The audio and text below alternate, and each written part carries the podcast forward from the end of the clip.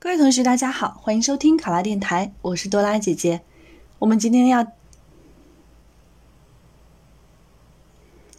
我们今天的题目是：我市要推行有关工匠精神的工作方案，主题弘扬工匠精神，树立时代先锋。领导要你负责，你怎么做？考生开始答题。匠心筑梦，大国工匠。工匠精神既是对于工作精益求精的态度，又是当下时代的召唤。如果领导让我负责本次活动，我会从以下几个方面着手推行：第一，广泛搜集资料，快速制定方案。首先，我会抽调人社、工会以及组织宣传等部门的工作人员，成立专项工作小组。其次，查阅文献、网络搜索，向兄弟省市学习。吸收借鉴其他地区有关工匠精神的主题活动经验。再次，我会结合实际，本着让全市各领域全面参与的原则，将此次主题活动分为匠人评选、模范表彰、优秀事迹讲座以及争做匠人征文比赛四个子活动。在微博上发起“我心中的匠人”投票活动，根据投票结果举行表彰性讲座。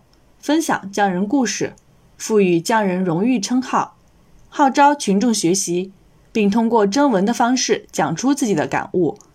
我们也会对征文比赛中涌现的优秀选手颁发奖项，通报表彰。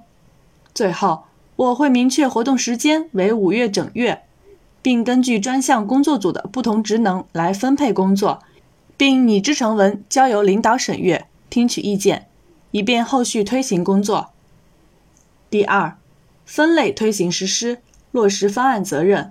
我会召开动员大会，向全市各领域代表下发本次活动方案，全面部署，强调意义与目的，进一步明确各单位、各领域牵头责任部门，并积极做好筹备和配合工作。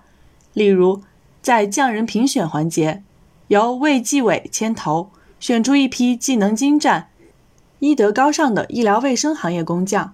由农牧牵头评选出在农林牧副渔具有时代匠心的代表；由住建牵头联系我市施工单位以及企业评选出建筑领域的匠人等，以确保本次活动涉及各个领域。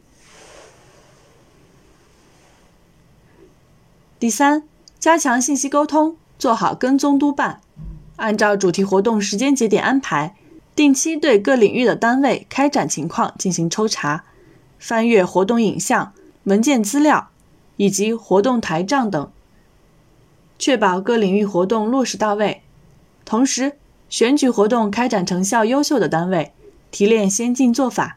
一方面，利用三微一端新闻媒体的力量，及时公布推广，扩大工匠精神宣传面；另一方面，编绘成册，内部传阅。也加强各个部门之间的信息沟通，确保活动开展成效显著。最后，我会做好推行工作的跟踪总结，并及时汇报领导，以更好地做好后续工作。